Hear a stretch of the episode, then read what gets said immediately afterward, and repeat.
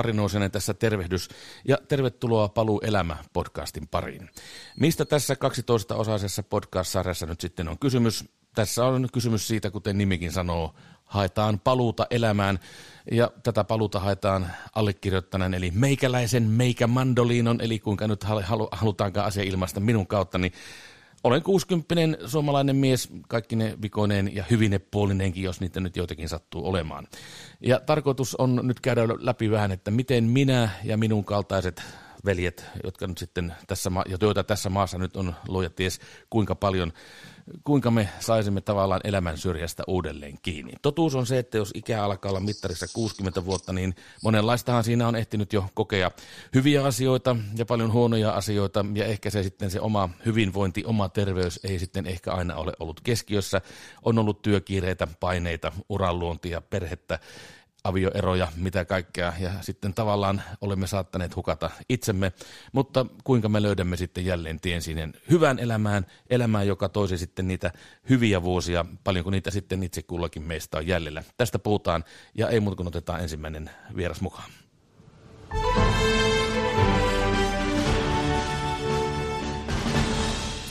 Ja tervetuloa podcastin pariin liikuntalääketieteen erikoislääkäri Jarmo Karpakka ja Morjes. No moikka, terveys. Niin, tässä meillä nyt Jarmo on semmoinen puolen vuoden savotta edessämme, tai lähinnä tietysti, lähinnä tietysti minulla.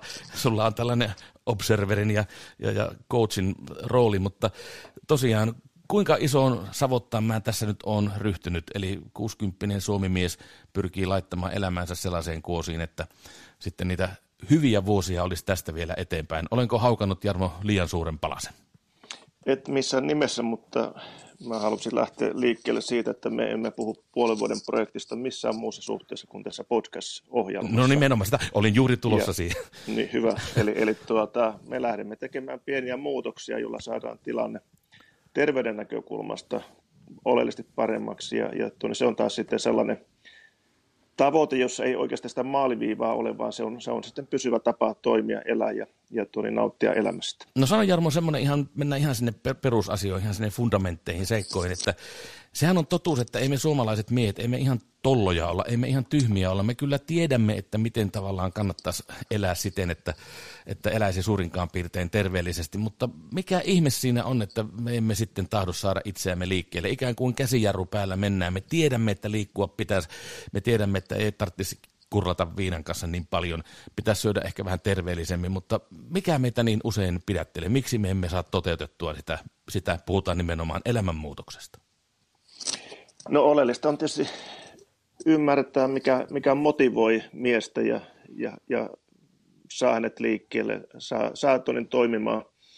Tässä on hyvä erottaa kaksi, sisäinen motiva, motivaatio ja ulkoinen motivaatio. Ulkoinen motivaatio on esimerkiksi se, että minä lääkärin sanon, että nyt pitäisi liikkua ja syödä terveellisesti. Se ei välttämättä saa aikaan muutosta. Mutta sitten se, että ihminen, tai tässä, tässä tapauksessa mies, niin, niin joka, huomaa, joka hänkin on ihminen. Nyt on syytä jotain tehdä ja, ja syntyy semmoinen sisäinen palo siihen, että, että tarvitsee muutoksen. Pääsee vähän visioimaan miettimään, että mitä se elämä voisi olla muutaman vuoden kuluttua, jos elämä jatkuu nykyisellään tai, tai jos tekee muutoksen. Ja sitten oleellista on se, että ymmärtää se, että kyse ei ole siitä, että kaikki elämässä pannaan välittömästi uusiksi, vaan lähdetään miettimään semmoisia pieniä, pieniä askeleita. Ja kun näitä sitten rupeaa laittamaan perään jälkeen, niin niistä syntyy yllättävän iso vaikutus ajan kanssa. No sano Jarmo vielä sellainen asia.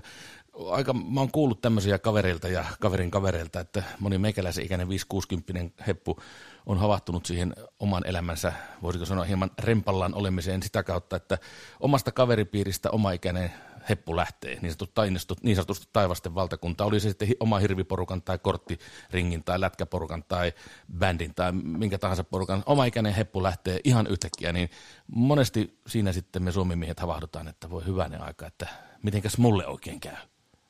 Kyllä, tämä, tämä on totta, että tietynlainen seinääajo on se sitten tuonne omakohtainen tilanne tai kokemus, tai sitten kaverin kautta tullut, tullut kokemus, joka, joka pan, pysäyttää ja panee miettimään, että mitä minä oikeastaan haluan tulevaisuudelta, niin kyllä se usein tällä tavalla on, että, että siitä painemuutokseen lähtee. Ja mehän otetaan nyt tämä homma sitten ihan sieltä alusta kiinni, eli mennään nyt meikäläiseen, eli katsotaan nyt sitten mitä kaikkea tässä minun elämässäni on tapahtunut ja missä kuusissa minä olen, ja pelataan sitä sitten muihin suomimiehiin.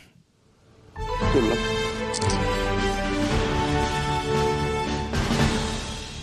Ja sitten niitä teknisiä tietoja, aivan kuten autossa, niistähän me olemme hyvin kiinnostuneita usein.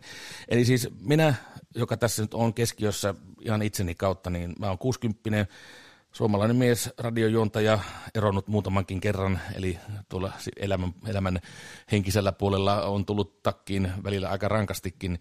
Ja jos katselen tätä meikäläisen terveyskuviota, niin eihän tämä nyt Jarmo Karpakka nyt kovin kaksiselta näytä. Ensinnäkin se, että uniapnea on, no se on hoidossa, no sitten on verenpainetta, on ollut kolesterolia, kakkostyypin diabetes, totta kai, tai pitäisikö sanoa valitettavasti, että tästä nyt näitä ihan muutamia tällaisia perusasioita mainitakseni, mutta miten sä nyt, kun sulla Jarmo on nämä meikäläisen labor- laboratoriokokeet, joita tässä nyt on ihan vastikään tehty, niin kun sä nyt niitä katselet, niin miltä se meikäläinen noin teknisessä, teknisestä näkökulmasta tarkasteltuna, niin kuinka toivottomalta tapaukselta minä näytän? No jos olisit katsastuksessa, niin katsastusinsinööri sanoi, että tässä on asioita, jotka pitää laittaa kuntoon, jos, jos haluaa päästä seuraavasta katsastuksesta läpi. No pääsisinkö mä tästä nykyisestä vai tulisiko hylsy? No kyllä me nyt ruvetaan keskustelemaan siitä, että mitä tässä on syytä ruveta tekemään välittömästi. No kun sä katsot tuota mun nyt tuota laboratorio näytteiden luettelua, niin no tietysti niin on totta kai tietysti unohdin mainita, että ylipainoa, sitähän sitä on meikäläisellekin kertynyt ja metabolinen oireyhtymä, sehän se on siellä ilman muuta taustalla, niin kuinka suuri mörkö tai kuinka suuri rosmo se tämä metabolinen oireyhtymä nyt on, ajattelet, ajattelet että tarkastelet tätä meikäläisen tapausta, niin miten paha asia se on? No tässä on se lähtökohta, että monet näistä asioista, jotka liittyy metabolisen oireyhtymään, on sillä tavalla kavalia, että elimistö tietyllä tapaa tottuu niihin, sopeutuu niihin. Eli, eli kun mainitsit tästä diabeteksestä, kakkostyypin mm. diabeteksestä mm. tai, tai verenpainotaudista, niin sun elimistö tietyllä tapaa sopeutuu siihen ja jatkaa sitten tämmöistä, tämmöistä nakerustyötä meidän elimistössä, kunnes sitten saattaa tulla jossakin tilanteessa se, että, että tulee tämmöinen niin sanottu päätetapahtuma, joka, joka sitten voi olla tuota, niin, sydänkohtaus tai, tai, tai aivoverenvuoto, jotka, jotka on sitten näitä pidelle, menneiden, pidemmälle menneiden tuota, tilanteiden, tilanteiden niin kuin loppu, lopputulemia. No, sano Jarmo, kuinka paljon mun pitäisi suimia itseäni ja ruoskia itseäni sen vuoksi, että miksi mä oon niin saakelin vete, vetelä ollut, että mä, mä en ole saanut pudotettua painoa, kun se nyt ihan selkeästi on niin, että jos mä saisin painoa nyt pudotettua, tai kun saan elämänmuutoksen kautta, johon tämä tietenkin tämä puoli vuotta tähtää, niin saan elämänmuutoksen aikaiseksi ja painoni alemmas, niin mikä siinä on, että me suomimiehet, me tiedämme, että sitä vyötärölihavuutta on ja on tullut ylipainoa, niin miksi me, miksi me niin harvoin saamme siihen mitään parannusta aikaiseksi? No ensinnäkin lähtökohta, että sä pohdit, pohdit mennyttä ja miksi näin, niin se ei varmaan rakenna yhtään mitään eikä, eikä tuo mitään niin kuin parannusta nykytilanteeseen. Enemmänkin sun pitää lähteä pohtimaan sitä, että mikä sun elämässä on tärkeää ja, ja miettiä niitä asioita, mistä sä et haluaisi miss, missään missään tilanteessa luopua. Hmm. Ja, ja mietit, mietit asioita vuosien päähän, että miltä sä haluat elämäsi näyttävän vuosien päästä, mitä tapahtuu, jos et tee muutosta, ja millainen se elämä voisi olla, jos teet muutoksen.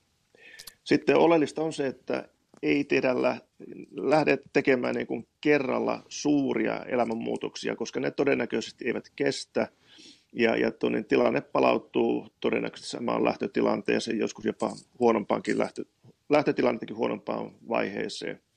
Eli kyse on pienen pienten rutiinien muokkaamisesta, joka vie kohti sitten sitä tilannetta ja, ja tahtotilaa, mitä olet itsellesi asettanut. Niin tässä nyt on semmoinen tilanne, Jarmo Karpakka, että kun tällä meikäläisen tautiklusterilla, mitä tässä nyt on, on kertonut, että on verenpainetta ja on kolesterolia ja on kakkostyypin diabetes ja on uniapnea ja niin edelleen, niin mä en kuitenkaan koe itseäni sairaaksi. Mä en, mä en koe sairaaksi, mä oon ihan toimintakykyinen, pelaan lätkää ja padelia ja tennistä ja niin edelleen, pystyn tekemään mökillä mettätöitä ja niin päin pois. Mä syön toki lääkkeitä hyvin säännöllisesti, on sääkärin jätkä siinä asiassa, mutta mä en koe olevani sairas. Mutta kun katsoo tätä mun laboratorionäytteiden luetteloa, niin ei tässä nyt kyllä hurraa huutoja oikein kannattaisi ruveta kajauttelemaan. Siis tämä on nimenomaan näin, että tässä tilanteessa sun elimistö sopeutuu näihin muutoksiin. Ne, sä pärjäät tavallaan niiden kanssa tällä hetkellä, mutta jos tämä nykyinen tilanne jatkuu vuosia, niin riski siihen, että saat näitä vakavampia tautimuotoa ja, ja toni karikoiden tulet konkreettisemmin sairaaksi, niin on, on suuri. Sano Jarmo nyt, kun meillä on nämä labratulokset tässä, niin mikä näistä on sun mielestä nyt se kaikkein huolestuttavin faktori, joka, johon sulla ensimmäisenä lääkärinä huomio kiinnittyy? No siis tässä on tietysti kokonaisuus ja tämä metabolinen oireyhtymä, mistä, mistä oletkin jo puhunut. Eli metabolinen oireyhtymä on tällainen sanoisiko, tila, joka liittyy siihen, että vatsauntelo on kertynyt ylimääräistä rasvaa ja se on metabolisesti aktiivista. Ja sä kerroit, että sun keskivartalon ympärysmitta on 125 senttiä. Kyllä. Ja 100 senttiä on oikeastaan se meidän tavoite ja mieluummin sen alapuolelle. Ja tämä ympärysmitan kasvu liittyy tähän metabolisen oireyhtymään. Siihen liittyy tämä sinun mainitsema kakkostyypin diabetes, eli sokeriaineenvaihdunta ei ole kunnossa. Siihen liittyy tämä kohonnut verenpaine, josta mainitsit, mm. ja sitten siihen liittyy nämä rasva-aineenvaihduntahäiriöt, josta, josta sun kohdalla erityisesti nyt tämä triglyceridit on, on koholla, ei niinkään tuo kolesteroli, mutta toisaalta sulla onkin kolesterilääkitys päällä. Mm. No. Ja, ja tuota, kun me otetaan nyt tavoitteeksi ei niinkään painon pudotusta sellaisena tiettyjä kilomääriä, vaan tämä, tämä keskivartalon ympärysmitan pienentäminen, niin on, on todennäköistä, että sitä myötä pikkuhiljaa me saadaan petraamista, korjaantumista myös sitten näissä muissakin arvoissa. Ja otetaanpa tähän loppuun sitten vielä ne työkalut, joita tässä hommassa käytetään.